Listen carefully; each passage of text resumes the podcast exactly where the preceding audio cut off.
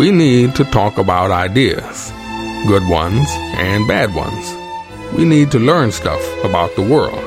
We need an honest, intelligent, thought provoking, and entertaining review of what the hell happened on this planet in the last seven days. We need to sit back and listen to the Iron Fist and the Velvet Glove. Hello and welcome back, dear listener. This is the Iron Fist and the Velvet Glove podcast. We're up to episode 243, if you can believe it. I, of course, am Trevor the Iron Fist. With me, nearly as always these days, is Scott the Velvet Glove, all the way via Skype from regional Queensland. Scott, how are you? G'day, Trevor. G'day, Paul. How are you all? All good. And also with me, of course, Paul the Twelfth Man here in the leafy western suburbs of Brisbane. Hi, Trevor. Hi, Scott. Hello, listeners. And a special guest that we have for you, if you're watching on the live stream, you'd see him uh, in the corner there, bottom left hand corner.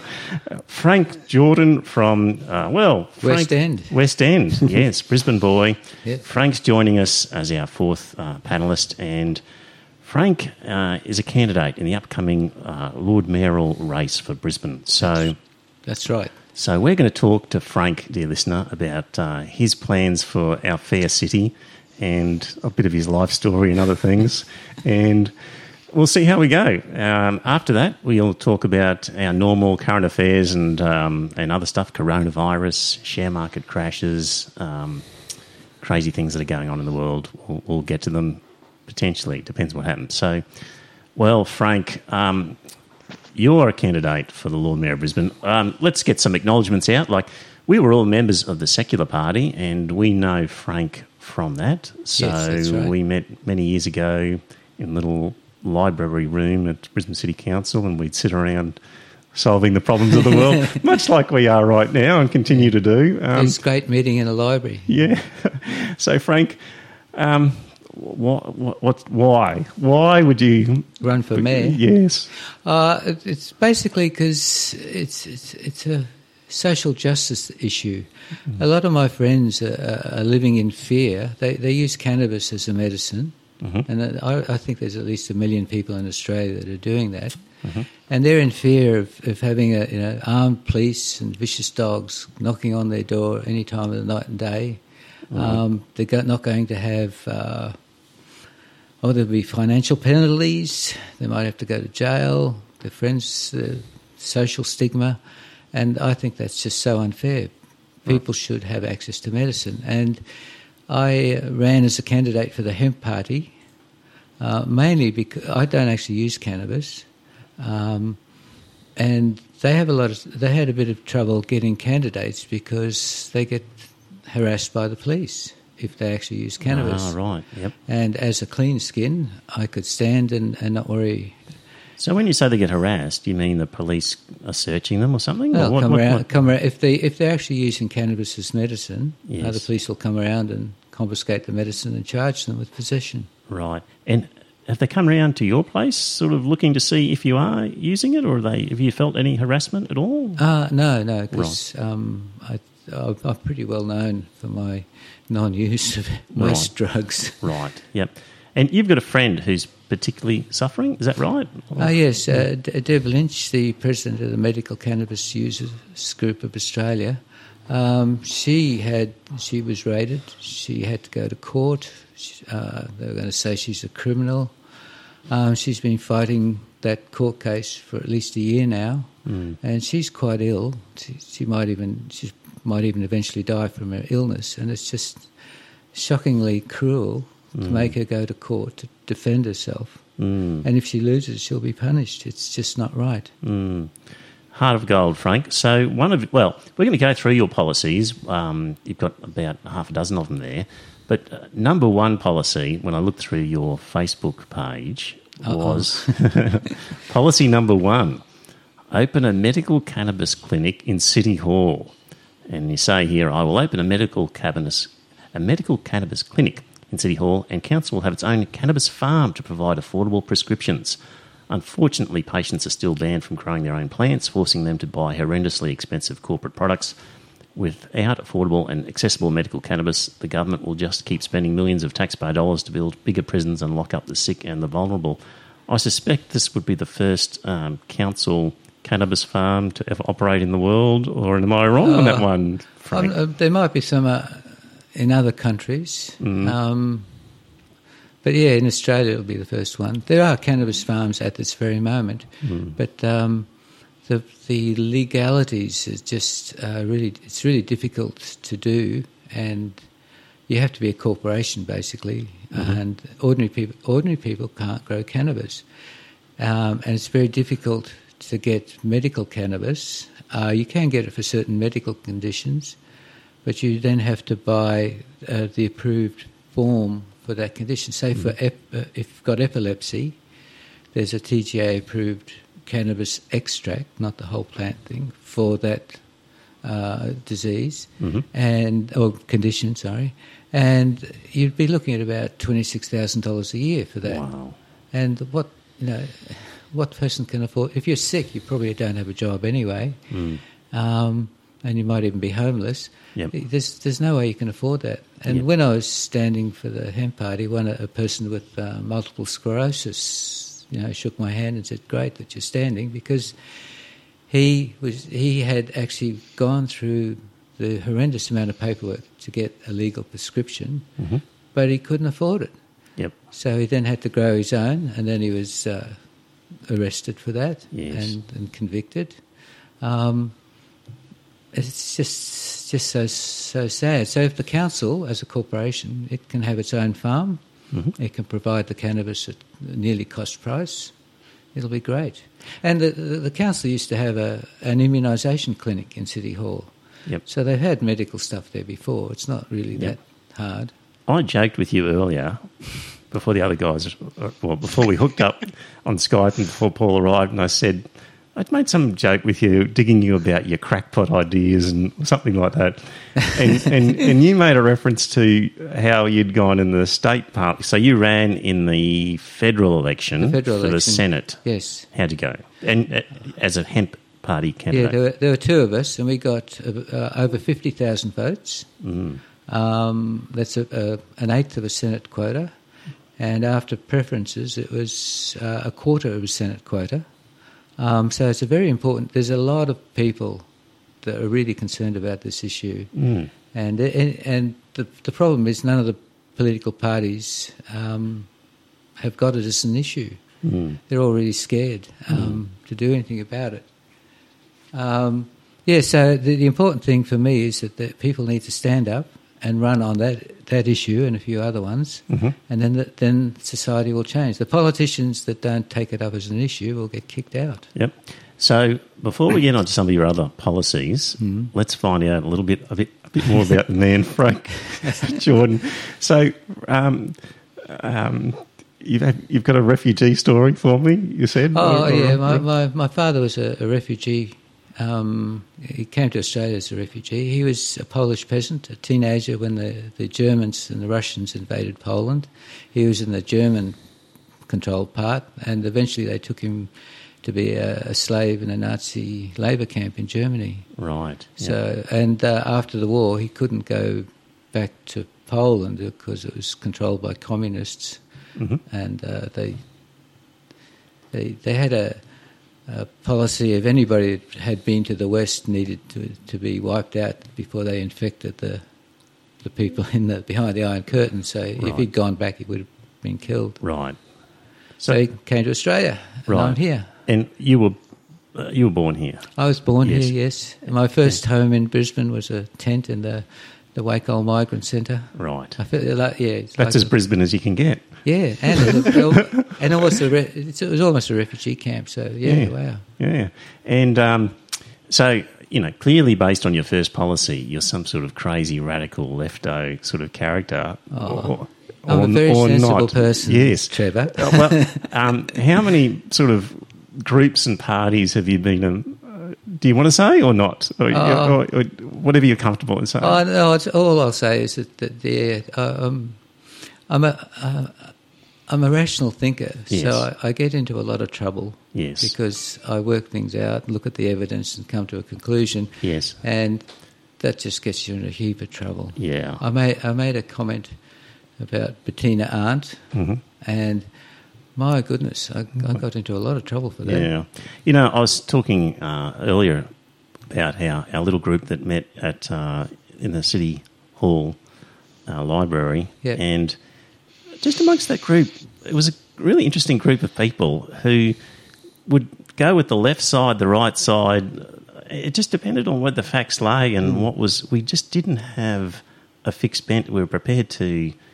Um, look at things quite dispassionately, and That's we exactly what attracted me to the yeah, group. it was a really good group. And, Yeah, I, and, I, I enjoyed that. and It's- your experience, yeah, is you've obviously got lots of sympathies with the left side of politics, but you're Oh no, you- I've, but uh, you're prepared to open your mouth and say, "Well, hang on a minute, it only goes so far on this particular issue," and and then Look, yeah. I, I have sympathies with, with both sides. Yes. Like I, I was one of the few people that organi- organised an anti-Russian Yes. demo yes, when Bjelke-Petersen was in power. an anti-Russian Demo. demonstration. Yes. Why Russian? yeah, Oh, they had political. Some of the people I was writing to uh, had friends in Russia that were political Oh, I prisoners, see. right. So and that got me into a lot of trouble with my, my lefty friends because I was I s- supporting American imperialism. uh, was that was that in the days when it was hard to get a permit to protest? Did you have to get a permit or? Oh yeah, you had to get a permit. I didn't Right. bother, but um, oh, right, okay. But you didn't get into trouble for that because No, you were no, no. protesting the Russians. So, so I would have been quite happy with that. the political pre- police weren't uh, were, were just totally blindsided. They were, Right, but you got into all sorts of trouble with your leftist Marxist friends. Or, or- yeah, yeah. right. Oh well, the, the Marxist friends, some of them weren't friends. Some of them would say, "Look, after the revolution, Mm. Comrades. uh, comrade, after the revolution, I'm personally going to put you up against the wall and shoot you."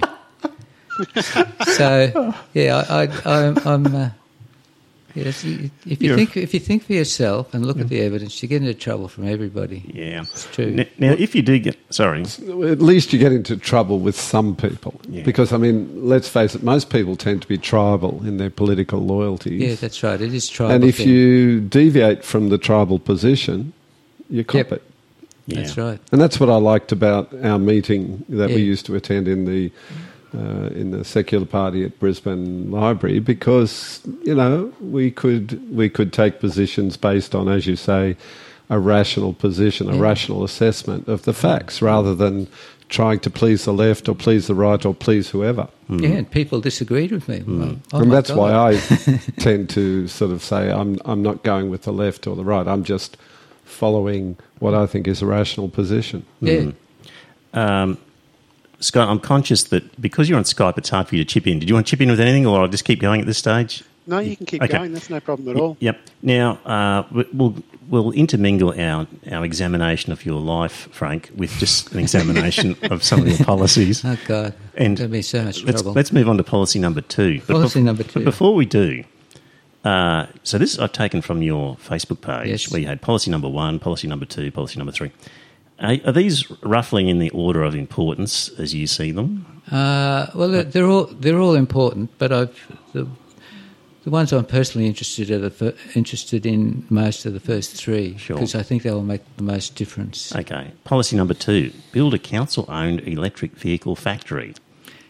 Yep, everybody's uh, sort of thinking about coal. Mm-hmm. I'm thinking about oil, and uh, it's very easy to build electric cars. Mm-hmm. They're not that that hard. You know, you look under the bonnet of a, uh, bonnet of a of a petrol car, and there's Right. Mm-hmm. carburetors and all sorts of weird things in there which you don't need for an electric car. Yes. and they'd be a lot cheaper to build as well. And there's no, nothing to stop the council from starting a factory. Right. And I'm pretty sure they'll make a heap of money as well. I think the buses are made locally.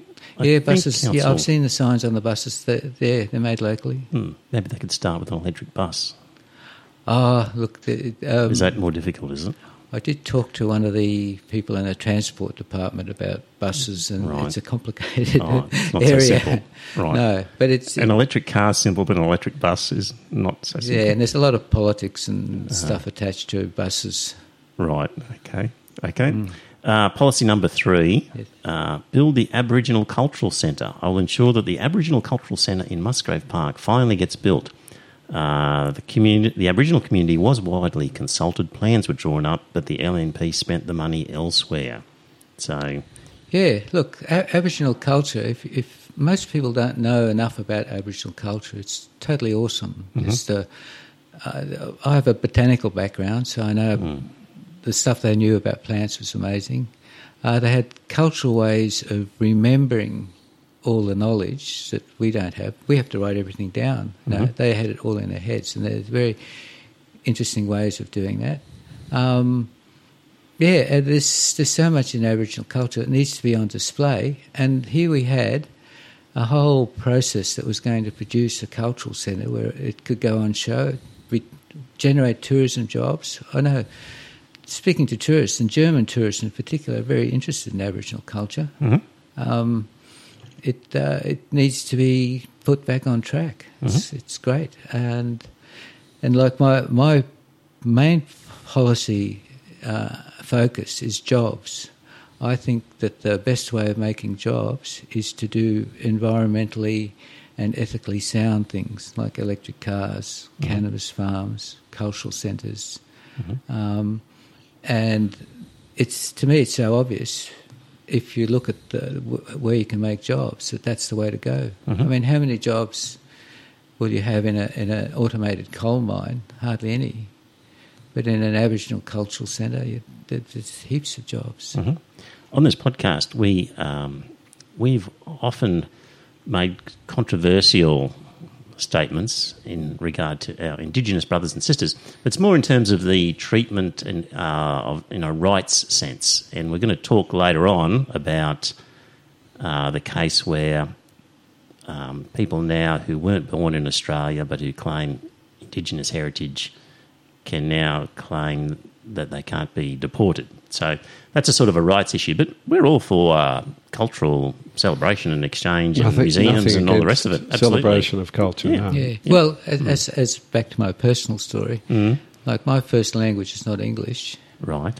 um, and uh, an Aboriginal couple moved, a brother and sister moved in next door when I was really little, probably about two, mm, three years old, and I was taught English by Aboriginals, Really? Aborigines, yes. Oh, really? So yeah, So I, I have a very, I have a very uh, warm feelings for Aboriginal culture because Yes, you would. Did you speak like Ernie Dingo or something like that? No, no, that, no, that's a cultural stereotype. no, so yeah, it's uh, it's uh, yeah, it's N- Now, um, you mentioned there you've got a botanical background, Yes. and you're known as as the butterfly man. that's right. The uh, I like butterflies. When I was young, there was no TV. We had radio, I think, but nothing else. No computers and stuff. So No, only no thing- computer in your tent. No, no Right. computer. The only interesting thing was uh, butterflies flying around. So, and then when I got older, I realised there weren't many. Yes. And I found out it was because each butterfly caterpillar needs its own food plant. And uh, knowing a lot about plants, I then tried to encourage people to grow the plants for the butterflies. Set up a butterfly club, ended up with about 200 members. Wow. Uh, wrote a book on butterflies, 48 butterflies you can have in your backyard in Brisbane right. uh, with the, the native food plant and photos of the caterpillars and butterflies. Um, yeah, and I spent 10 years for the club being their sort of project officer and going out to schools and fetes and things, uh, telling people about butterflies.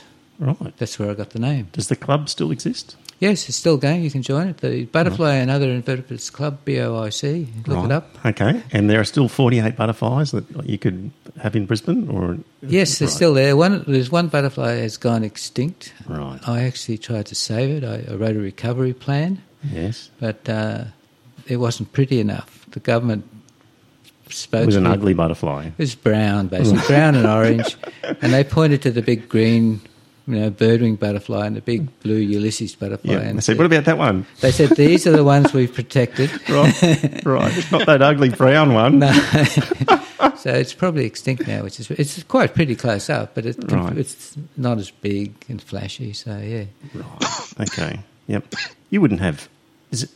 Do you have like specimens of these? Was that bad form to keep specimens? Of, Oh, look, it was an argument in the club. Right. Um, I'm pro butterfly collecting yep. because most of the information about, about butterflies has come from butterfly collectors. Right. And the, uh, the main person in our club that provided really useful information was a butterfly collector, Bob Right. Miller. Yep. He was awesome, and he really loved butterflies. Yep. He and he collected them so he could see them, and you you really have to be able to look at them to to tell some of them apart Yes. closely. So he he he made me a case of butterflies, which I took around to talk, so I Yes. could show people what real ones look like. Yep. Alison in the chat room, who you know, Yes. says, Frank, what are all the yellow butterflies that are everywhere at the moment? Uh, the big ones are called lemon migrants, Mm-hmm. and they come in several forms. There's a pale white one, there's a reddish one, there's a yellow one, there's an orange one. They breed on trees in the Cassia family, family like the golden rain, Cassia fistula, Mm-hmm. or Cassia queenslandica. Um, and if you look at the, those trees, you'll see the caterpillars on them at this very moment. There you go, Alison. Right, very good. That was just a little test to make sure you weren't bullshitting us, and you know Oh, you look. sound like you're, you're legit. Ten years of having the trickiest questions. So, so was there something about Totally Wild? Were you on? Was, is that what was Totally Wild? You had some Totally Wild stories. Oh yeah, I was, I was on Totally it Wild. butterflies? Uh, yeah, mainly butterflies. Um, and uh, it, one of the presenters was a, had arachnophobia, I think, and Right. because my butterfly garden was full of spiders, right. and they said, "Are there any spiders here?" And I said, I thought, oh, "Quick thinking." I said, "There are no redback spiders in this yard." Right, Which there weren't because Yes. I, you know, I had uh, gotten rid of them. Yep. And so she was quite relieved, and we did the segment. Right. Okay, Frank. Um, let's get on to another policy. Policy. We'll come back to your life story still. Um, Cultural Centre we've done. Uh, policy number four, establish a corruption hotline. You're suggesting that there's corruption that needs to be hotlined? Well, we'll need to find out. They, they, um, corruption is a very complicated issue, um, but we know that the Ipswich Council got sacked. We know the Logan Council got sacked, and whistleblowers tend to get a really um, uh, they get persecuted. So Yeah. if we do a, a corruption hotline, they've got one in Ipswich now. Um, that would be a, just a first step. There's an awful lot of work to do to root out corruption. Yeah. The problem with local government politics is that they're responsible for a lot of planning and rezoning decisions, and there's a lot of money to be made by buying land uh, with a zoning that then gets changed to, you know, a, Oh, a yes. residential zoning, and and it's that's one of the problems of local government is is that whole sort Yeah. of land well- developers well, can make a lot of money very quickly. Yeah, but it, the Labor Party's done things to try and alleviate, uh, make that harder. Um, the paperwork I had to do to, to sit for the, as a candidate is uh, I had to sit for an exam. Really? Yes, um, and you have to uh, declare all your interests, whether you were involved in any rezonings, and and if you're a property developer, you aren't allowed to donate to a candidate. Yes. So that the Labor Party has done a lot to clean it up. But like in, I think in Canberra, if land is rezoned, there's a tax on the increase in value of the rezoning. Right. So the, the Yep. property property developer still gets some of that increased value, but the, the council also gets some. Yes. Yes. So there's a lo- lot of stuff that can still be done, but the, the, there has been a lot of s- s- done to fix that problem. Yes, yep. Um, just getting back to policy number six um, more butterflies for everyone. Oh well, So I'll, I'll make it easier for people to connect with nature. Yeah, it's uh, uh, nature. It's proven scientifically that connection with nature is good for your health. Yes. And I work in a local community garden in West End, Mhm. and I've there's a butterfly garden there, and there's also a lot of the normal community garden plants. And we have three kindergartens Mhm. come and do forest school there.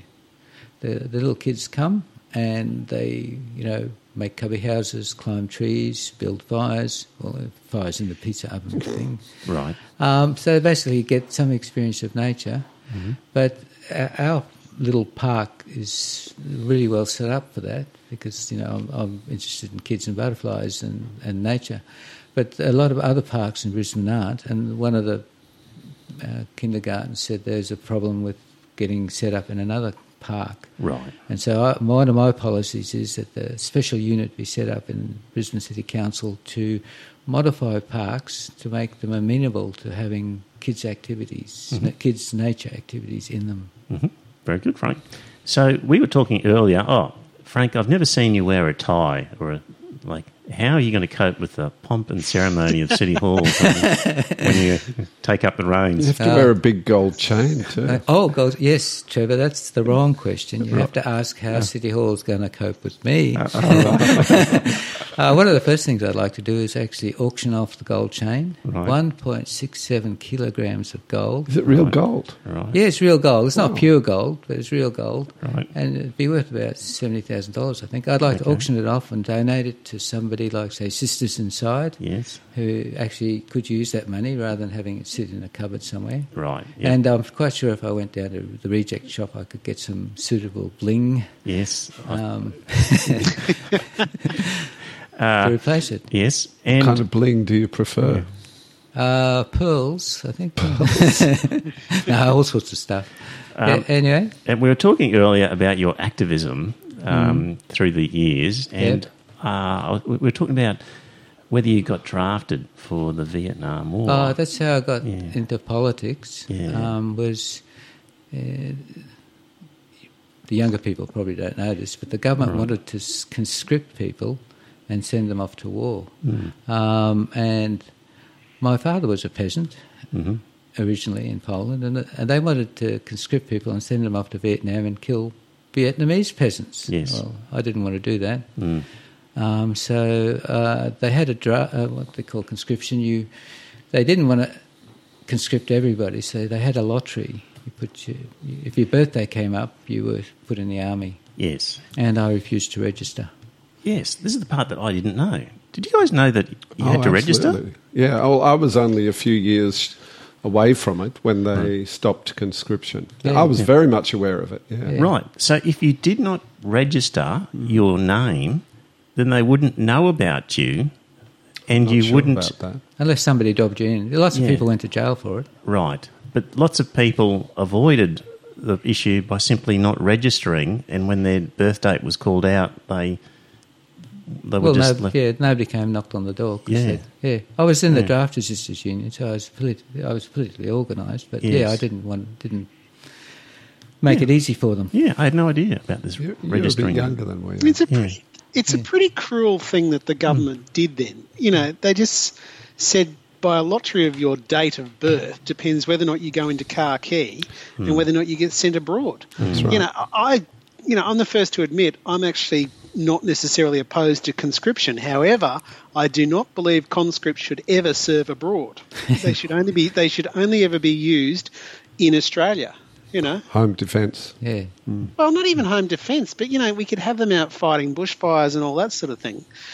Um, you know, I, I just think it's one of those things that the government could look at very seriously and that type of thing, but they don't. Yeah, So- and conscription is still uh, in the law books, so they can bring it back if they want to. They didn't actually cancel the legislation; they just stopped no, they enacting just, they just it. stopped Oh. doing it. Yeah, Yeah, They just wouldn't get away with it now. People would just say no. I'm not sure. exactly. That's the, that's the whole bloody I, problem. I don't you know, think it's people can be. I'm, Uh, not, I'm, I'm not sure you're right, Trevor. To be honest, If there will they- always be an element who'll sign up. Yeah. But there'd be a massive amount who'd just say, Well- forget that. I'm not going to. Yes, but they also accompany it with uh, the relevant propaganda to Yes. make people feel it's unpatriotic not to go along with it. Yeah, I think people have enough knowledge of what's gone on before in other wars, and and I think. Really? yes. I, I, See, that's yes. that's why I honestly believe that you've got to, if you're going to have conscription, I think that it should be made very clear that conscripts will never serve abroad. But they always I always wouldn't do. believe them. I wouldn't Yeah, believe that's them. I'd say, I know you no, I do not that- believe you. and that's fine. You don't you don't have to believe it, but you know, I just think that it's one of those things that the government should discuss. They're never Why? going to do it, but they've Well- got to discuss it. Why would we need conscription? The Australian government But, um, tried to introduce conscription in the First World War and they weren't successful. And yet, Exactly. come the Vietnam War, they introduced it, it was successful and people Mm. went along with it on the whole. Yeah. They did, and initially, and initially, the public was very much behind conscription. They were very much behind Australia's involvement in Vietnam, but over the over the years and that type of thing, it did actually wane away. You may so be that's where right. you end up, that's where you end up with this huge moratorium marches and all that sort of thing. But I may be too I optimistic just- I think you are. Yeah, I think you, you, give you might be too right. much People credit, might Trevor. be suck it in. I mean, they voted for Scott Morrison, Exactly. so why not vote for uh, signing up for Chris- And they're not out in the Why not? streets demonstrating Yeah. against this religious Yeah, I take it discrimination bill, I, are they? I, I take it back. So, provided, provided they can get a, a, a good supply of toilet paper, they'll, they'll agree to anything. that is ridiculous. We'll come I back mean, to that, Scott. We're not going to go there yet. We've still got Frank with us, and we'll, we'll finish up with Frank's stuff before we go further, but diverting further. Uh, policy number seven. Here's one that we'll all agree with: end public prayers in council. Oh yes, it's my, Absolutely. it's my it's, it's my uh, attempt to help the Christians because you know you know that's, that, that that joke about uh, Christians talk about the Bible and atheists read it. Yeah, well, I actually read the Bible, and I just I discovered that, that God does not approve of public prayers, and He calls people that do it hypocrites. Yes. it's in the Bible. Yes. So I'm I'm going to help these poor hypocrites in the council Yes, to avoid going to hell, yes. and I'll just stop the prayers and. Uh, you've got it in your policy here. A quote from uh, Matthew, chapter six, verse five. Yeah. Scott happens to be an expert on Matthew. Whenever I quizzed him, and you've got here: um, when you pray, don't be like the hypocrites who love to pray publicly on street corners and in the synagogues where everyone can see them. It's Yeah. a kind of virtue signalling for Christians, Yes. isn't it? It is, Yes. yeah. Absolutely. Yeah, there's there's a lot of good stuff in you know as an atheist. There's a lot of good stuff in Christianity, um, Yes. and it, uh, the thing I like most about Christianity is the sense of community. Yes. The, the last pagan Roman emperor, Julian, I think his name was, he said the Christians are winning because they have community and we don't. Yes. and that's that's a strong point of. Uh, so I have a I don't try and criticise Christians for no reason. It's just if they do bad things like Scott Morrison does. Yes. Um, yeah, I criticise them, but there's a lot of good stuff in Christianity as well. Yes. Like what? Apart from Ah. community. Oh, you're sta- sounding like that, that Monty Python sketch. What did the Romans ever do for us? Yeah, exactly. What did the Christians ever do for us? Yeah, that was specifically Christian. Universities. That was specifically Christian. That hadn't been thought up by other Who, groups who before invented him. the universities? Yeah, but uh, Ha ha, it's him. not as if we Right. uh, universities are sustained by Christianity. But they invented them. so what? Did that they? was hundreds of years ago. Did they invent universities? Christians, yeah. What do you What do you define as a university? Well, like what Oxford, Cambridge, Right. uh, whatever that. The other French ones one's in called, Europe were started pronounce. by religious orders. But, It's but true. centres of learning Yeah, centres of learning. but, but the Greeks had centres of learning. you Oh, they know. had those those forums and stuff. You, You know, know, and those and- parties where they got drunk. And Socrates and Aristotle and, and Plato had they, they had their And groups that they would too. would examine life and discuss the matters of the world, and so Yeah, there was and centres what- of and learning. what- And, where did all that end? It all ended. Well, well, it, well, it led to the Roman Empire and, and Yeah. and to Christianity, and but you know, it wasn't a uniquely Christian idea to have No, a centre of learning No, where people uniquely- discussed. But it's one it's one area where they actually did something positive. Mm. right. You know. We can't can't be too hard on them. All right. yes, we can. Policy number eight, which I think is the last, is uh, what do we got here? Reduce human suffering. Um, so it's about voluntary assisted dying. You will do whatever you can to support that. Oh yeah, I, I'm not uh, hoping. Uh, no, it's not for me, of course, but I'm going to be grumpy and be really annoying to everybody as long as I can. But um, yeah, I've just seen too many people suffer unnecessarily. It's just cruel. I just can't believe that people could be that cruel. Yes, and of course, uh, Brisbane's most famous Lord Mayor, Clem Jones. Uh, Yes. His wife died a pretty tough death, and as a result, money from his estate is used towards funding some of the voluntary assisted dying Yep. campaigns. I have seen none of that money. Right. Just- and you're not going to? I, No, no, I don't think I will either. No, but just a little fun fact there that uh, that's where a lot of the funding has come from, is the Hmm. Yep. estate of um, Clem Jones. And uh, and uh, the I think the current government is is going to bring it in. Uh, the there's some really sort of hardcore Christian groups that like people to suffer Yes, that uh, tend to scare politicians, yes. um, and they they can get you know twenty thousand emails into a uh, a minister's inbox on a particular issue and policy. But the the Labor Party brought in the abortion law, Mm. and I think they'll they'll probably with a little bit, little bit more encouragement or bringing one on, on voluntary assisted dying. Yeah, I think they might, but I think it might be too late because I reckon even if they bring it in, hmm. it'll have some sort of 12 month window before the first one ah, can Oh, take yeah. place. And before that window uh, is opened or closed, it's hard to Yeah. think what it would be in this case. But in any event, within that 12 months, if the LNP gets in, they'll, hmm. they'll then reverse that before the first one can take oh, place. Oh, well. So just, I that, that's my concern. actually- This is my think- prediction. Well, I'll, I think you're if- giving Deb Frecklington far too much credit there. Right. I think- Yeah. Well, anyway, if I'm Lord Yeah. Mayor, I'll be there good on you. spruiking for it. Yes. I've got a theory that with it, when it comes to Bris- Brisbane as a district for hmm. a council is one of the largest going around. Like Yes, it's a, it's huge. yes. So places like Sydney have got dozens or Yeah, lots of little councils. lots yeah. of little councils that bicker amongst themselves and in a sort of uncoordinated fashion. And Brisbane has the benefit, I think, in having a, a single council controlling a large area, and it's got some of the um, advantages of size. Economies of scale. Yeah, and if Yeah. they decide to do things, they don't have to negotiate with Yeah, know, a dozen different yeah. councils about certain things. Like, you know, a simple thing like a shopping centre at Bondi in Sydney, the traffic issues that that might require consulting with Oh, three yes. different councils, you know, because of the connecting roads and things. So Brisbane can just do it. Um, And I, I've always had really no matter what party's been in charge, the, the actual running of the Brisbane City Council, if I ring up and I say there's a pothole or there's um, an issue like that, I've always found it pretty good to deal with. And here's my theory, Frank, Yes. is that in terms of things like the ordinary running of the council, making sure that the roads are you know, acceptable, the sewerage works, the water's pumped, and the things that you expect from a council. It's a large, well resourced public service that's already in place that will do those things no matter who's in charge, really.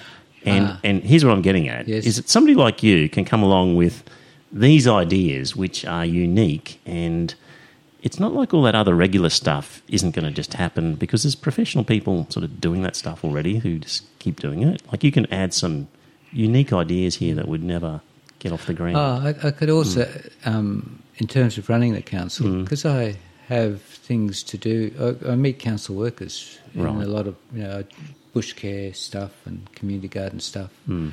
and there there are sort of issues of organisation within council as well that could be improved. That Mm-hmm. would improve the way services are delivered, um, and that's something I, I'm interested in as well because I, I know people that have worked in the council and, and know some of the issues there. Like large organisations can have problems that make them a little bit inefficient, um, and they're things I could look at as well when I'm in charge. When I'm in charge, Yes. said optimistically. Yes. yeah.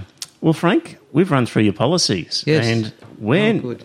we're potentially going to get into some very tricky areas, which. Um, uh, and I know, and I know you've got places to go. You've got Yes. babies to kiss and hands to Hands shake. to shake, yeah. Butterflies to nurture. Butterflies and moths, yeah. yeah. So you're going to leave us. Yes, unfortunately. And um, did you have anything else that you wanted to get off your chest? Here's your chance. Um, Oh, look, yeah.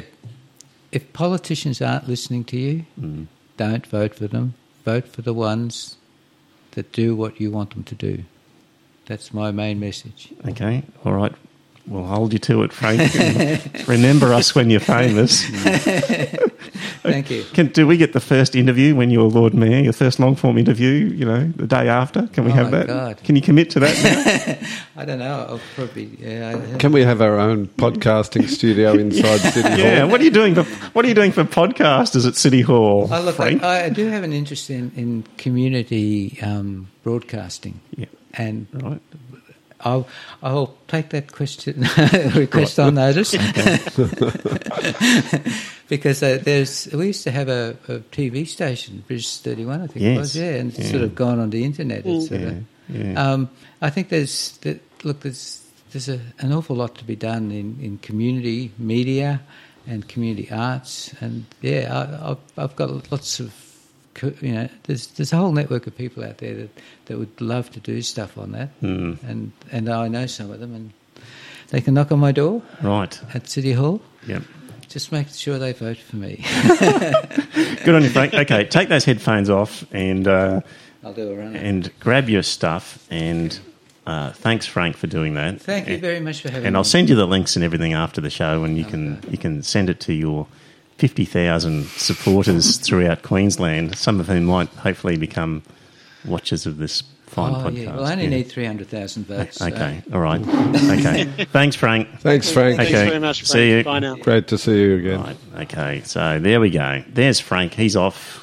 and a relieved, a relieved Frank. Thanks, mate. See you, Frank. That was good. One of the good guys, Frank. Yeah. there were many good Yes, yeah. guys Yeah. In that Brisbane Yeah. library meeting that we used It to was attend. indeed. Yep.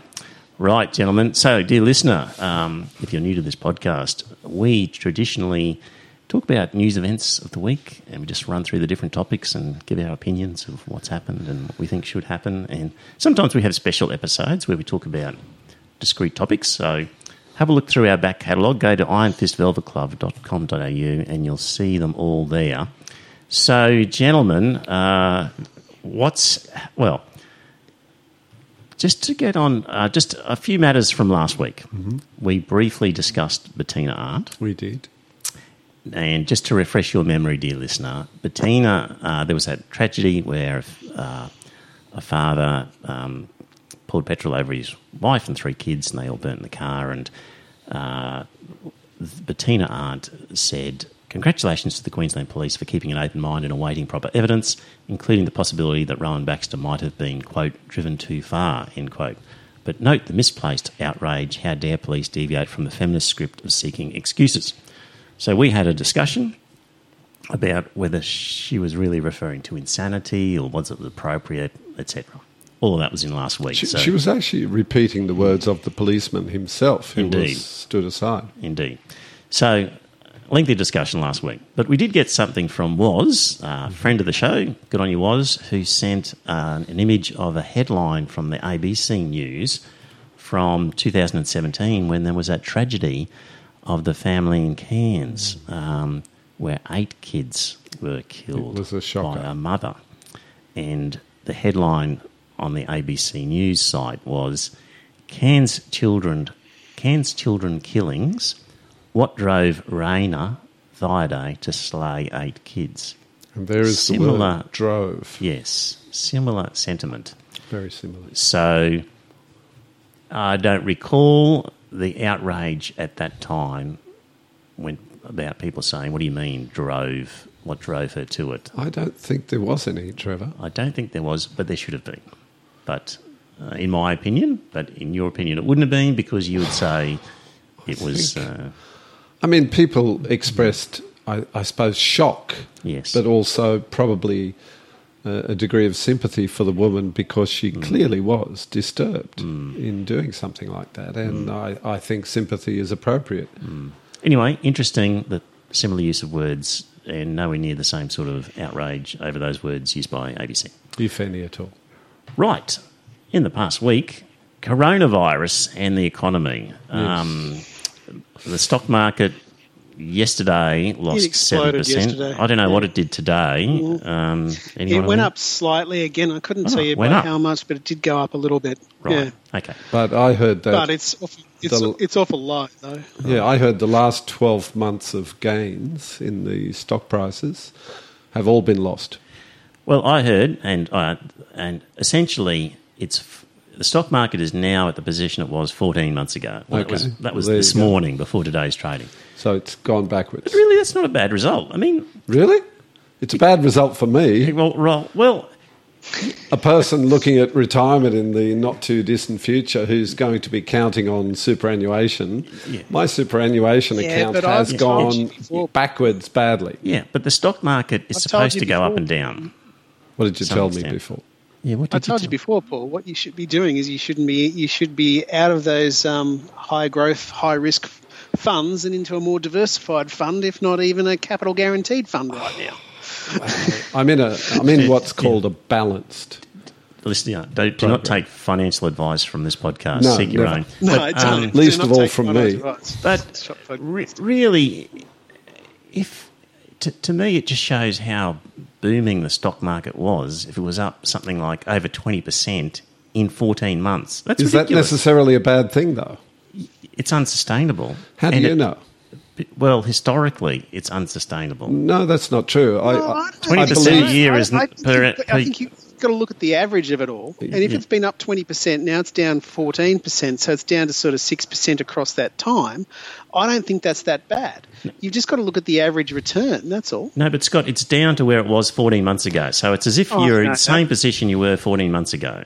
And Absolutely. Just, But- and that, but over time, stock prices do stuff. rise. yes, but over time, And and, they also go backwards. but I'm just saying it's not that bad because It's bad for me. yeah. But anyway, I mean, people are claiming it's horrendous, but at the end of the day, if uh, I mean, how many houses would you buy? Well, it'd be quite often the case that you'd buy a house worth a million dollars, and 14 months later, it's still worth the same amount. Like assets don't necessarily have to increase by five or ten percent. I think you're year. looking at the position of a person who's already well set up in Right. life, which I'm not. I'm, I'm trying And there must be a lot of other people out there like me right. who are counting on their superannuation account uh, seeing steady growth. Well, you cannot count on shares having steady growth.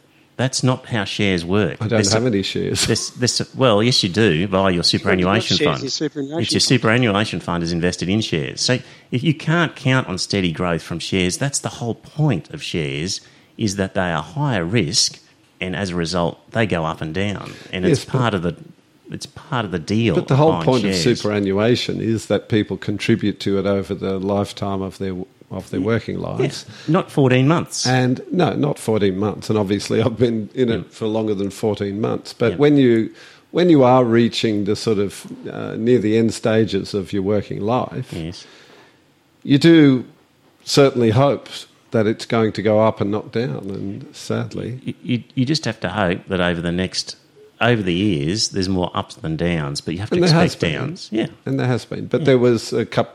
I think about a year and a half ago, there was a there was a big dip as well, and of course, back in 2008, 2009, there was a very big dip. yeah. All I'm saying is it's not so bad, and you're disagreeing with me as usual. I mean, but It may not be so bad for you, Trevor. Yeah. You're a lot further away from uh, retirement than I am. I- well, I, I don't think it's because of selfish reasons. It's because the way you have It is to on view- my on my part. Yeah, it's but I'm, that's what I'm saying. You have to view. You cannot expect shares to increase every year. You have to accept that some years they'll go down. Of course, I accept that. Yeah, and if it's only if you could, you know, there's been far worse plummets uh, over time than to be just where you were 14 months ago. Yes, yes. Look, I, I totally take your point, Yeah. but the point I would make is coronavirus is something that didn't have to come along, and probably no one saw it coming, and that it was a, a shock to the whole system. Yes, it is. Yeah. Um, we said after the 2019 election, sort of consoling ourselves um, when Morrison won, was maybe this was a good election to lose. Do you remember that? I don't remember you saying that, but uh, Scott, you I remember, remember him that? saying that, yeah. Yeah. Yeah, and I think he said that there could be something around the corner that could knock his uh, surplus over and kill the economy. Yeah. Yeah, yeah. Because basically, historically, what had happened in recent times was the the conservative side was in power during the good years, and it was things financial crisis would come along whenever Labor got in power, and it just seemed like maybe we were due, and m- maybe maybe P- people are even suggesting, you know, people are saying, so what will the Morrison government do? Will they do as the Rudd government did and try to stimulate the economy by giving money away? Yes. And it's hard to imagine uh, a liberal go- liberal National Party government giving actually giving money away as the Rudd government did. However, they may well try to stimulate the economy by injecting money into infrastructure or other things. Yeah. Well, here's the point I want to make about the whole. Well, we're going to find out tomorrow. right. Are we? Yeah. He- Mm, um, they're announcing their stimulus package tomorrow. Okay. Right. It'd be interesting to see how they do it. So there's two, well, here's the thing of different ways they could do it. The Rudd government, for example, just handed out a lot of cash to um, to the people and said, go spend it. Nine hundred dollars for every person who Yeah. had paid tax. I believe. And I was involved in some stuff at the time where we went to some trade fairs and there were end users, consumers there. Holy smokes, was that a successful trade fair? Like the, the, the tills were ringing like crazy. Um, it was it really did boost things. So, or the other thing that they could say is is tax cuts as a means of of stimulating the economy because you can't cut interest rates anymore. And what I wanted to get to was one of the most influential books I've read in recent times was The Shock Doctrine by Naomi Klein.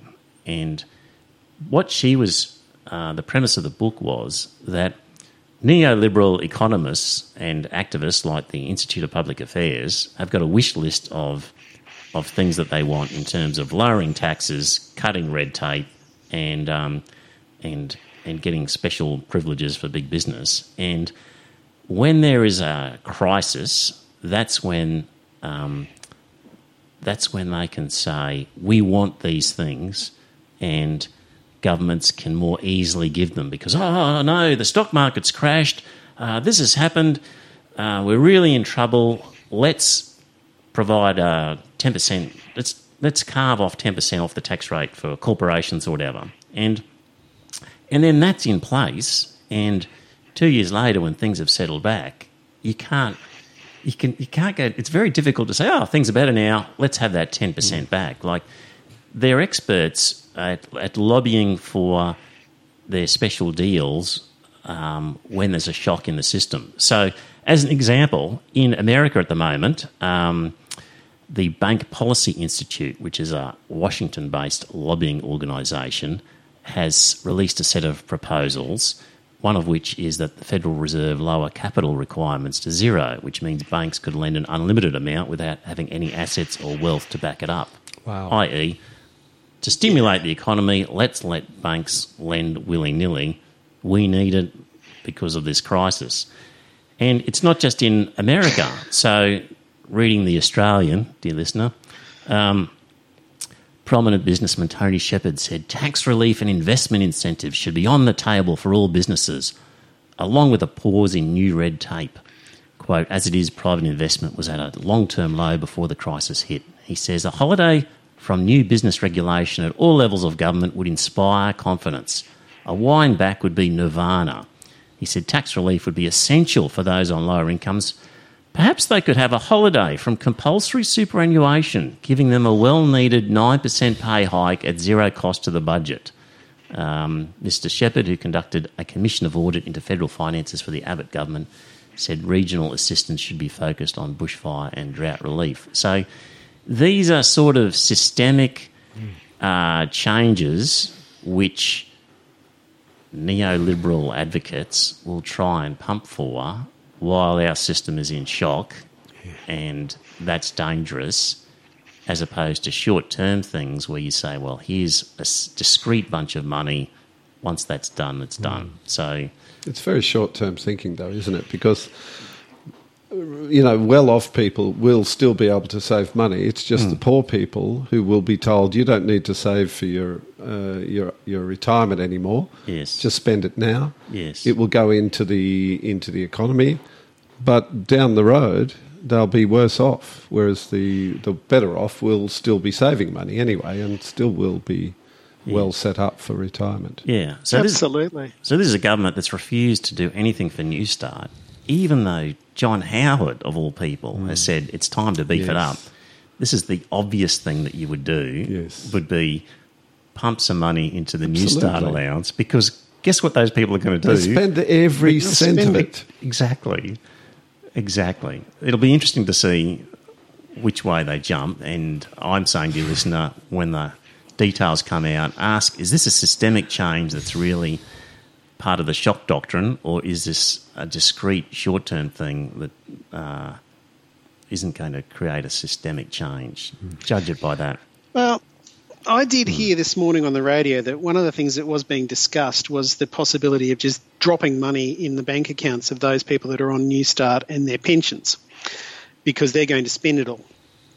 The other thing was also on the table was um, some sort of investment allowance for business, which, you know, it sounds all right on first blush, but then you got to realise is that every time you give away investment allowances, blah, blah, blah, blah, blah, none of it finds its way through to people's pay packets.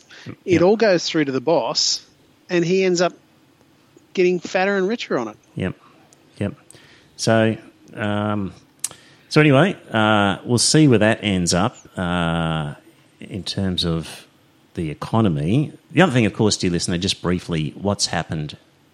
Not only the coronavirus, but oil. So, OPEC was in negotiations with Putin over oil, where they were trying to agree that they would reduce, you know, mutually agree to keep production levels low and therefore prices high. But they fell out, couldn't agree, and have now both said, well, we're just going to um, Pump more pump oil. more oil into the system, So which price will drop the down. price. And so all of these stocks that are related to those industries have plummeted. And that's the other sort of trigger as to what's happened here. How does it help the oil producers to have prices going down? Um, Just selling more volume, is it? I guess the Saudis are worried that the Russians will sell all of their oil and the Saudis won't sell any. Um, so they, they don't, and they want the money now. Because actually, Saudi hasn't saved much money, like they've wasted it, as you'd expect. So they can't afford to let the Russians take over the market. Um, so, yeah, so it's it's a case of it would have been in their interest, like with the OPEC oil crisis, for them to agree, but they just couldn't It's Puzzling, agree. isn't it? That Um, Putin, for whatever reason, couldn't uh, find common ground with them. Well, he knows it's going to crunch America as well because America's got this shale oil industry and it's slightly more expensive to produce the shale oil, and there's a huge industry that's being built up around it, and that's going to be just kaput now. So, with cheap oil, he's created a massive headache for America. So he'd be he'd be laughing about what that's, that's causing. So that's part of the trigger, along with coronavirus. The other thing that coronavirus is doing, of course, is playing havoc with holy water and and other. Indeed. That was hilarious, yeah. and and holy sites all around the world, or at least in the major We religions. spoke last week about holy sites where they were licking the relics and things as a normal practice, and they've been saying stop doing that. Please Yeah. stop. So now um, Catholic Church has urged, uh, or basically instructed, the various parishes not to uh, have um, basins of holy water. and holy communion. they're going to. They're not going to have a, a common chalice of wine Mm. being passed around, Yep. and Yes. something different in the way they distribute the wafers as well. Yes, and even um, even Lourdes, where the sick have travelled from all over the world to bathe in the waters there and and get their miracle. And share their germs. Yes, uh, the authorities there have announced that it's going to be closed. Yes. Um, no bathing for sick people. Look, let's hope And it so at that's least, showing a lot of faith in your uh, Yes. miracles, isn't it? Let's hope it at least sort of um, makes people think a little bit more deeply about the power of their so-called faith. Yes, yeah, I, yes, and um, so yeah, quoting the Lourdes decision, the officials were quoted as saying, "Our first concern will always be the safety and health of the pilgrims and the shrine's working community." And because we know God isn't doing anything at all to Yes. protect them. And as a precaution, the pools have been closed until further notice. oh dear, yeah, It's hilarious, really, isn't it? yeah. Right. Um, He's absolutely hysterical. Yeah. Now, uh, religious discrimination issues. Um, apparently, the Muslim community is pleading for more protection in the religious discrimination bill. Um, and Attorney General Christian Porter is sympathetic. He's carefully considering because, according to the Muslim community, it has never felt this unsafe um, following the first anniversary of the Christchurch massacre. And um, they've called for anti vilification measures, etc. Um, I just want to say that as an atheist and pro secular person, I've never felt more unsafe. Don't worry about the Muslim. Like my legal rights have un, never been under more The Muslims threat. are in one of the safest places on the whole planet for anybody, including Muslims, Yes, and they're claiming to be unsafe. Give me a break. yes. Here's the disappointing bit. Federal opposition leader Anthony Albanese has written to the Prime Minister urging him to hold a national multi faith service Yeah. on March 15th.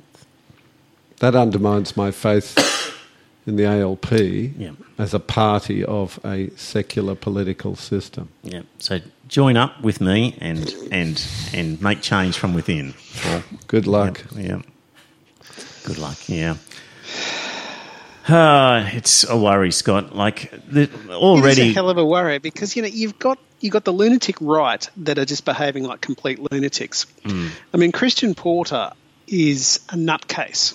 You know, I always thought he was one of the more sensible members of the government, but he clearly is a nutter. And then you got the ALP out there making nonsense claims that you should uh, have a what do you call A it? multi-faith Uh, ceremony. Multi-faith ceremony. You know, it's Yeah. all a load of nonsense. let's have a let's have a ceremony without uh, atheists. Secularists But, but yeah, let's of have a, all stripes. yeah, let's have a let's have a ceremony without atheists. That'd be a great way to improve things. It's essentially what he's calling for. yeah. Give me a break. Well, I mean, he had that. He had that thing where he discussed the. He discussed the. Uh, I had a. What do you call it? He he, he consulted with. He a whole consulted with group of- stakeholders, and there wasn't a single atheist amongst them. Exactly. Yeah. Didn't ask the rationalists, didn't ask the atheist foundation, didn't ask the Yeah. humanists, didn't Apparently ask any they of don't count. Yeah, exactly. It's really sickening. I think this Labor Party is going to roll over. That's why. Well, that's a hell of a worry because we've already had that uh, message from that one woman in Sydney, I believe, who said that she rang Albanese's office to give them a blast when it was reported that he was considering handing over the Religious Discrimination Act to the to the government. Right. And she got assurances from Albanese's office that it was all just politics and that sort of stuff, and that they weren't going to back it. Hmm. Uh, when you say the Labor Party is going to roll over, I have an image in my mind of the Labor Party and the person of Anthony Albanese lying on his back asking the religious leaders to scratch his tummy. Hmm. He's already rolled over. yeah, or you know, a dog in a fight that's ready to concede and does so by There's no fight rolling onto dog. its back and saying, "I'm I'm done. I give in." There's Yeah. absolutely no That's fight what it, in that That's dog. what it looks like. So that's I a mean, worry. You know, let's. I would love Julia Gillard back.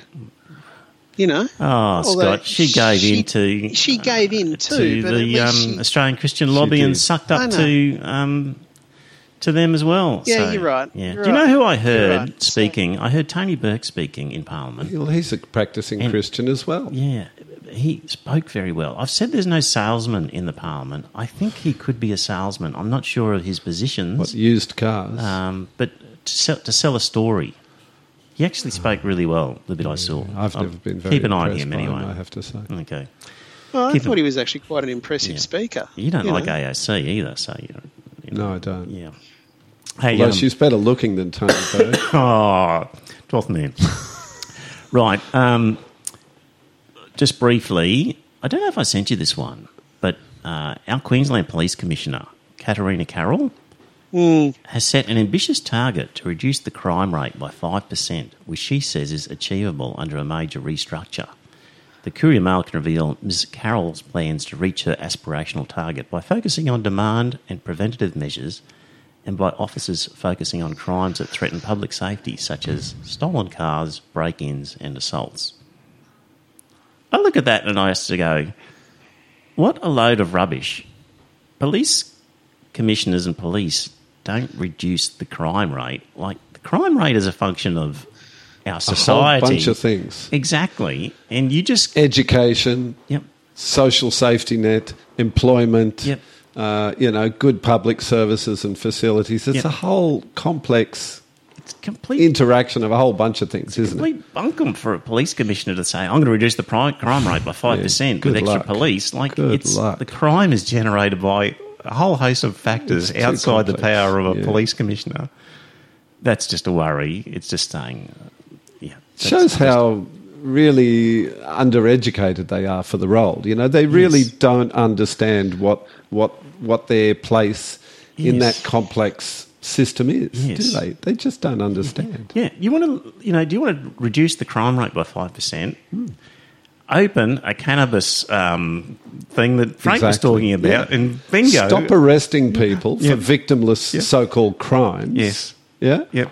And Educate people better. Give them jobs so that they don't feel alienated from society and go out and start breaking the law. Yep. Yep. There's a whole bunch of things they could this sort do. of gung ho thing by concentrating and cracking down on this, we're going to reduce crime. Just give me a break. That's Yeah. that. It's a load It's of like the garbage. Amer- yeah. Sorry, Scott. It's a load of garbage. Yeah, it's like in America. They reduce the crime rate by building more prisons, Yeah. locking more people away. Yeah. Yeah. And does it work? I'm not sure. Yeah. Uh, also, on a similar topic, Queensland Police Union boss, so Queensland Police Union boss, says parents of youth offenders should be stripped of welfare payments. Oh, wow. Wait, where do we get these people from? No idea. Any Jesus ideas, Scott? Where do these people come Where from? get these people? No, I. Uh, Laver's his name, isn't it? Ken Laver? Uh, I don't have his name in front of me. That sounds about I, right. I, I thought it was Laver. And he was a friend of the bloke who was who was a um, one of my referees. Mm-hmm. And you just think to yourself, a union boss that sounds like he's on the wrong side of it all. He's very much a Tory. Doesn't sound very sympathetic to people who are doing it tough in life, does it? No, not at all. Oh, just you know, just some examples of, of leadership. Bring bring on Frank uh, for Lord Mayor. I Why, say. why not bring back the workhouse? Yeah, You know, Yeah.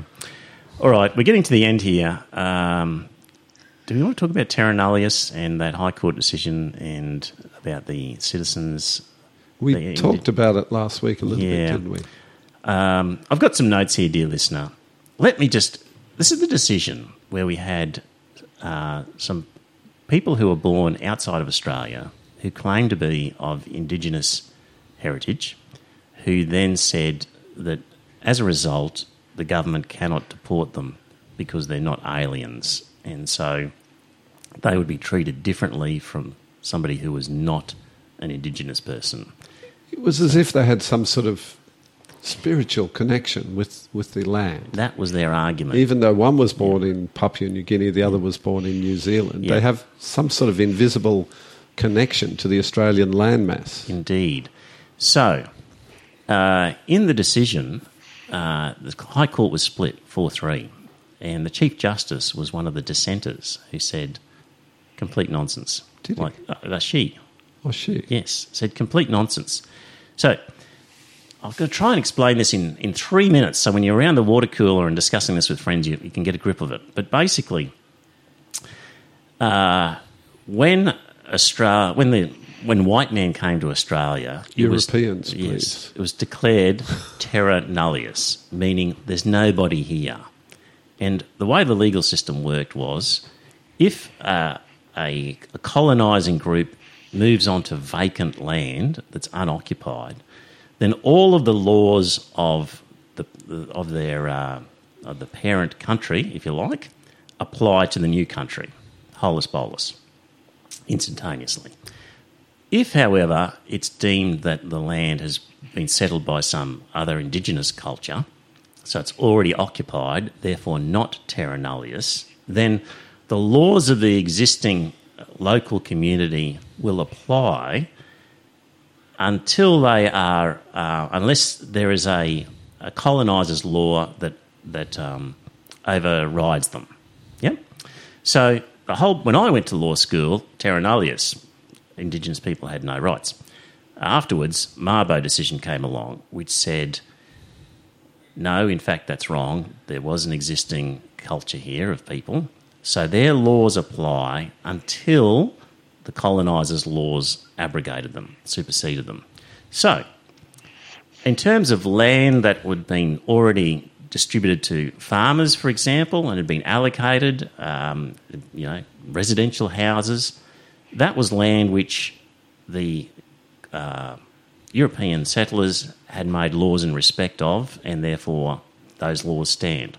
However, there is land in Australia which has not been touched, and therefore there's no been, been no superseding law. Therefore, the original indigenous laws regarding land ownership survive because it's just unoccupied crown land. Therefore, the previous laws apply. But That what if the there were no indigenous people living there either? Okay, then there would be no la- um, land, um, indigenous land rights. So, if you had some land that was crown land that had never been given away to farmers or settlers, you then look at it and say, okay, is there a, a, a title for indigenous people here?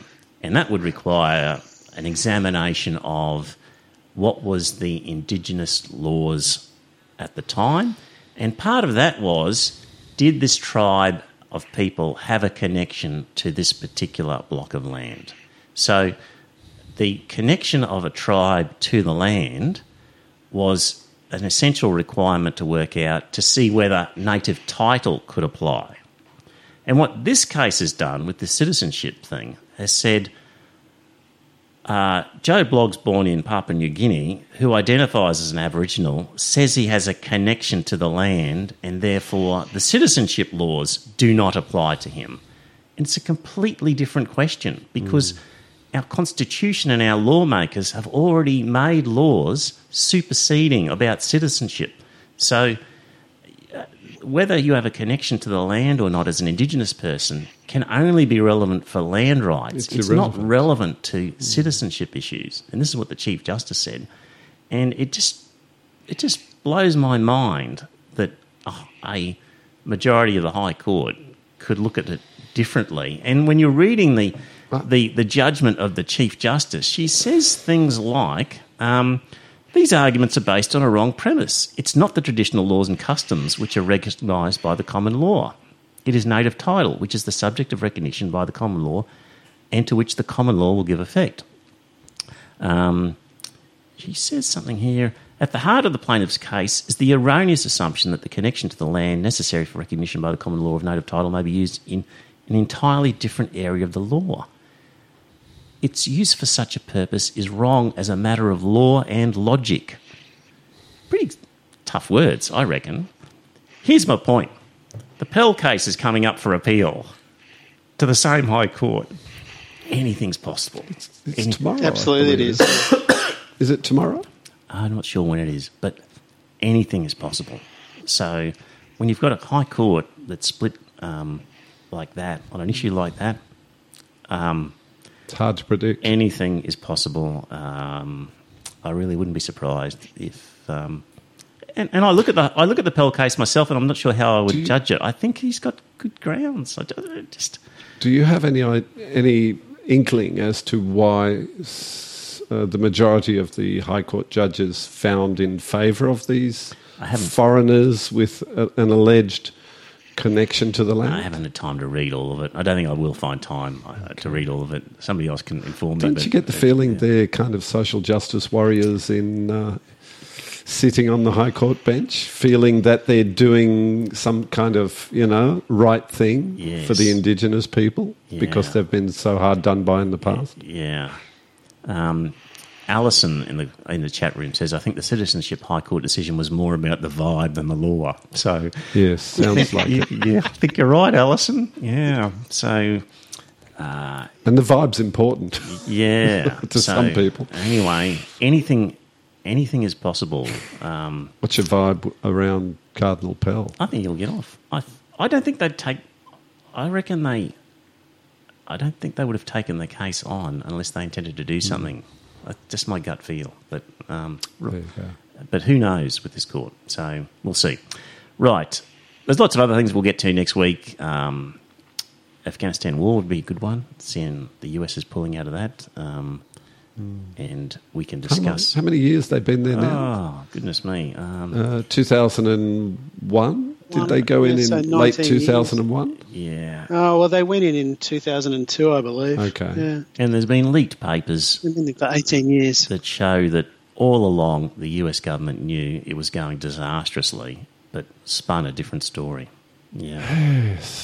So, It would be very hard to, be, to, to ever be optimistic about actually winning yeah. a war on the ground in a country of But our leaders of have that nature. continually said, "Oh, we're making some good progress." And they made all sorts of promises about lifting the condition of women and girls, Yeah. improving education, all kinds of things. Promises were made. And then, uh, you know, within several years, they were all forgotten, Yeah. pretty much, weren't they? Yeah. They just walked away from it. Yeah. Alison again in the chat room says, "My vibe for Pell is that he will not succeed with his appeal." Okay, Alison, Okay. let's let's hope. Right, gentlemen, did you have anything pressing that you wanted to throw into the mix before we sign off?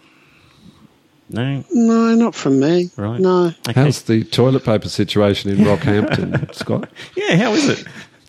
Um, there was none when I went out there on Saturday. It Yeah. seems to me we are a couple of days behind the fever pitch in Brisbane. When you're saying none, no toilet paper, There was no there was no toilet paper. Yeah, it was all sold out. try IGA is So- my tip.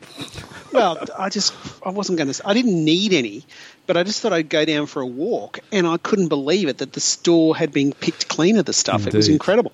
Well, Yeah. Coles and Woolies, my observation, Coles and Woolies have been stripped bare. I went into IGA on Sunday and there was a, a mountain of toilet paper on sale. Right. And, and nobody Yeah. rushing to buy it. Right. Mm. Yeah. Anyway, it's a sad state of affairs when people are told, "Don't worry, toilet paper is manufactured in Australia. It is. We have more than enough." Although we And lost one truckload in a, yeah, uh, a yeah. fire. Yes. In a fire. Yeah. Yeah, um, Captain Doomsday, one of our Patreons, uh, senses a conspiracy because of that. But, so yeah. Anyway, all right, dear listener. Well, that's it. I think Frank was uh, well spoken, and I, maybe we Absolutely, can reach yeah. out to other Lord Mayoral candidates and see what they've got to say. And who knows? Worth But- a try, yeah, Trevor. it, worth look. The wheels of the Brisbane City Council will march on. The potholes will be filled. Uh, water will run through the pipes, and if Frank's there, all sorts of interesting things will happen as well. So, Absolutely. yeah, righto. We'll talk to you next week. Bye for now. Bye, everyone. Thanks for tuning in. Bye now. Yes, Cheryl, my love. What's that you say? What am I doing? Well, I'm listening to the Iron Fist and the Velvet Glove. Well, yes, it, it is a long episode. You know I like a long one. I thought you liked a long one too. What's that you're saying? Our paleo crystal meditation rebirthing vegan couples counseling session? Was that today? Oh, I'm sorry, Cheryl. I didn't know. Oh, now, Cheryl! Oh, stop hitting me, Cheryl! Oh, Cheryl! Cheryl, this isn't how self-flagellation works.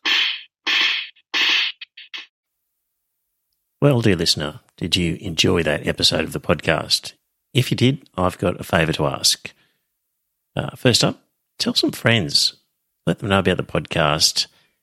You'll be discussing something at some time, and you might be repeating something I've said. And when you're talking to your friends, say, hey, I heard this on this podcast, and it's worth listening to. And maybe pick an episode that you think's a good one and direct them to it. Like, grab their phone and go to their podcast app and search for Iron Fist Velvet Glove and subscribe on their behalf on their phone and uh, and just put the word out. The other thing is you could become a patron and support the show. So if you go to our website, you'll see a link to Patreon, and there are some different options for subscribing and paying per episode. And really, the amount that you pay depends on what you get from the podcast. So there's different levels ranging from a dollar fifty Australian to I think ten dollars and various ones in between. It's really what do you think it's worth? Is it worth a cup of coffee? Uh, is it worth more than that, less than that? Whatever you get out of it, because not everybody gets the same. Maybe you don't listen to the whole thing. Maybe you never talk about it with people. Maybe you really couldn't care less half the time whether the podcast is there. It just it'll be different for everybody. So if you get a lot out of the podcast, contribute a bit more. If you don't get much, contribute less. But in any event, you can subscribe there. If you don't like the idea of a regular subscription, the website has a link to a PayPal donation. So you could just do a one off donation every now and again. So there you go. it'd be good to uh, spread the word, get a few more listeners, and that way, look, if we ended up getting more listeners and more money, we could do maybe a second episode or more special episodes, provide some more content. So it's up to you. If you think it's worthwhile, let people know. Thanks.